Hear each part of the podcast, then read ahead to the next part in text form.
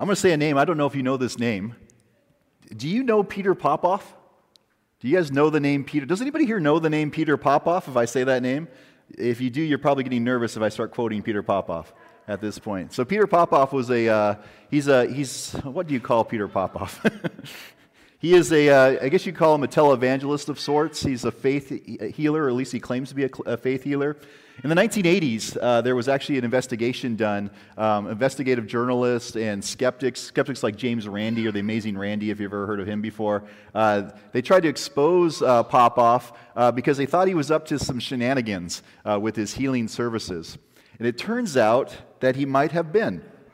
It's actually, uh, they pulled out uh, radio transmissions and they realized that he had an earpiece in his ear. And what would happen during the broadcast is his wife would be telling him the ailments of people in the crowd that she had gone around and talked to them and made notes. And so then he would say, God has revealed to me and say something very specific about your ailment, but she's feeding him the information. James Randi and the investigators were able to tune into the transmissions, and so they were able to show them in news uh, stories. They were able to show side by side him in the actual broadcast and then the transmissions that he was receiving and play those. Well, as you could imagine, uh, giving and donations uh, went down pretty quick after that broadcast. Around after 1986, the, the numbers uh, fell at that point, and it, it, we realize in that that there's a, there's a kind of an axiom for life. Uh, you discredit the message you discredit the messenger, right? If you can discredit the message, uh, you're going to discredit the messenger. And that's, that's what happened with Popoff. Though amazingly, Popoff still shows up on TV, and his ministry still continues to this day. Um, people still send in donations. Right, we should just pause there for a second and do some introspection on that one. A big issue at the point of Galatians at this point, when we come into uh, start the end of chapter 1 and start heading into chapter 2, is this, this sense that is the gospel that they received legit? Right? We talked last week about this second gospel, or this different gospel, but the question at this point is is the message that they received a legitimate message? Is it for real? Uh, it's one thing to call out other gospels and say they're second gospels or they're not actual, true, or authentic.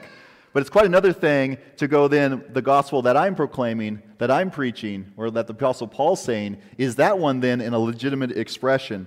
And so, as we come to this portion in our text, we come to a place where the community here is asking that same type of question.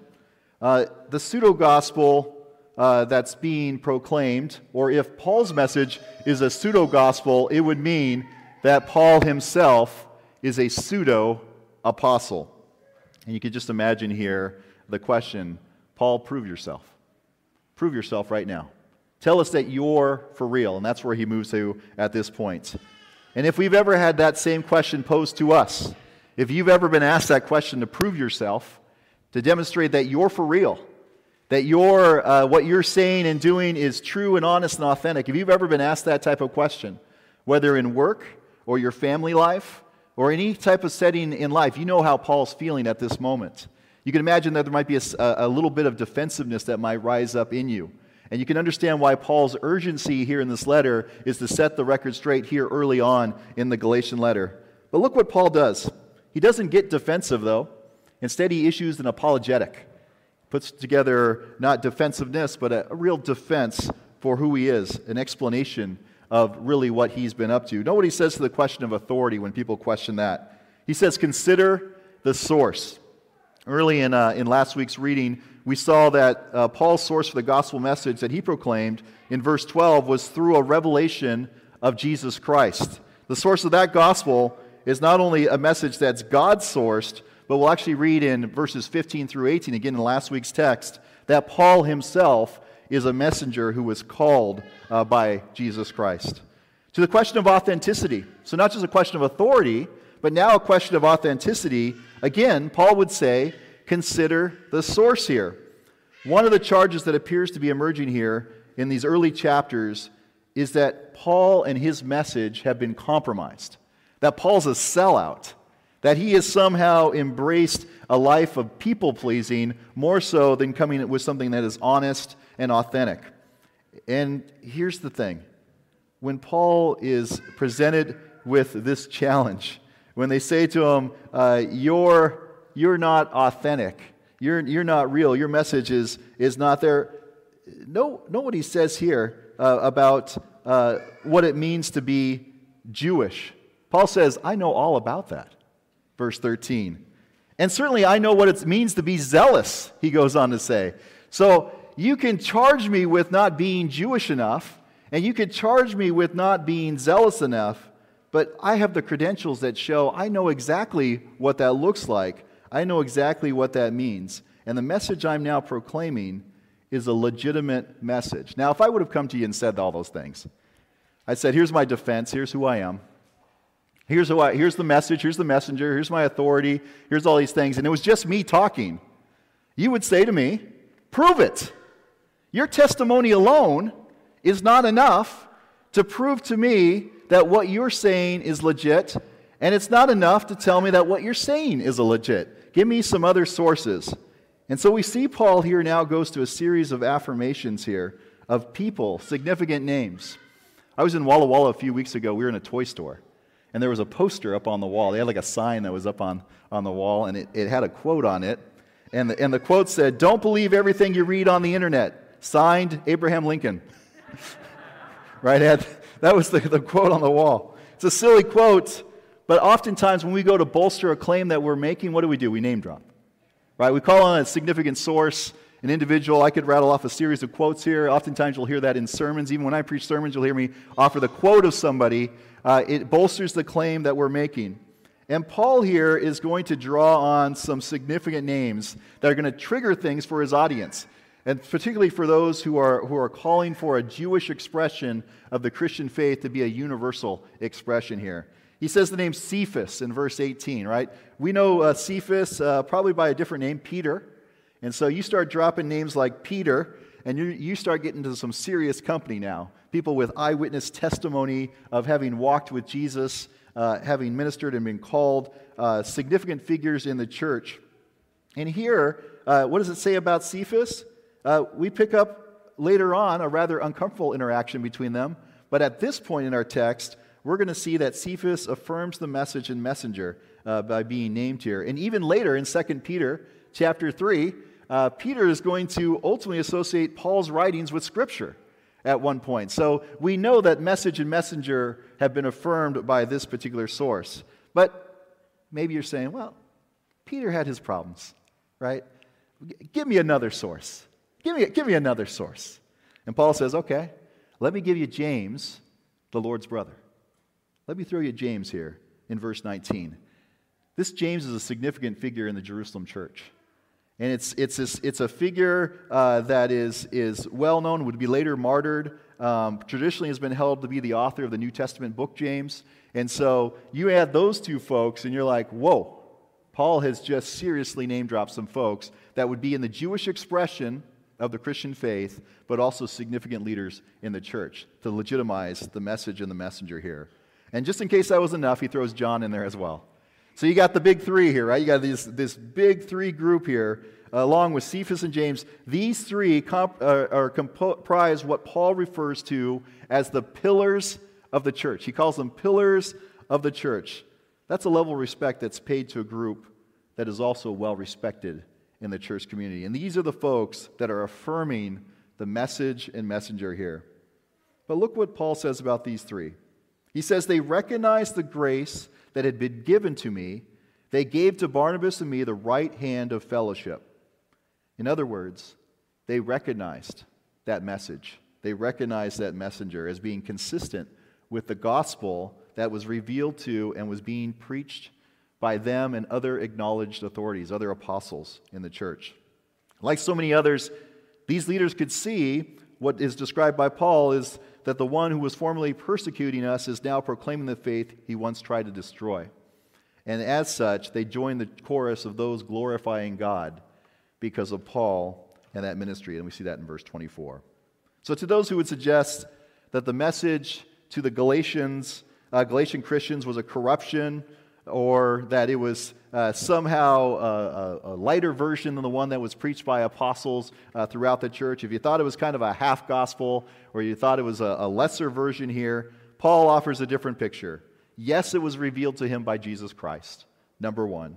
And number two, he made sure that he got it checked out with the other apostles to make sure, in this particular case, that he was not running or had not run in vain.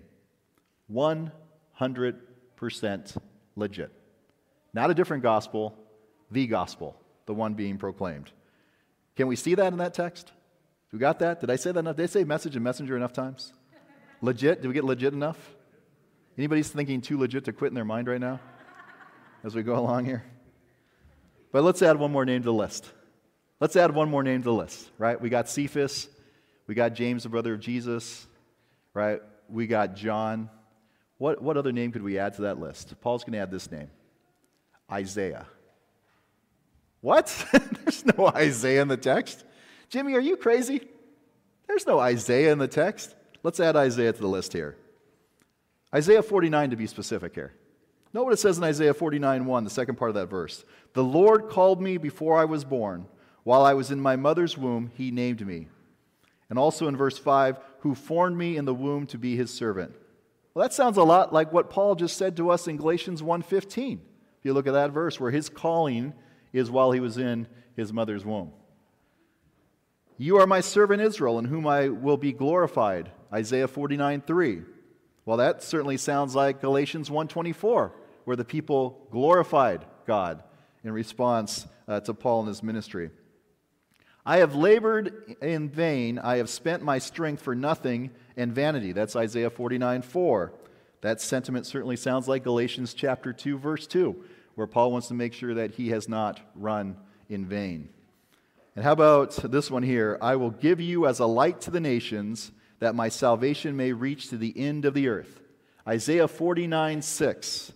Doesn't that sound an awful lot like someone whose ministry is called to the nations? Called to go to the Gentiles, as Paul describes in verse 2. Paul has located his ministry within that larger theme of the servants in Isaiah's prophecy. But even more, and particularly if we note Simeon's words in use of Isaiah 49 6, in reference to Jesus in Luke chapter 2, verse 32, in which he locates the Lord Jesus Christ as that servant Isaiah Paul here has identified himself thoroughly with Jesus Christ and Christ's mission. And so you have three names of contemporaries, but then you also have this behind the scenes picture of Isaiah that's unfolding of how Paul understands the gospel and how he understands his work as a messenger in the gospel. So I imagine at this point, you're probably thinking and wondering, what does that have to do with my life?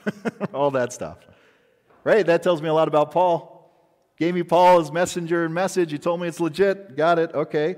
How does, how does that help me when I'm running the kids around to and fro?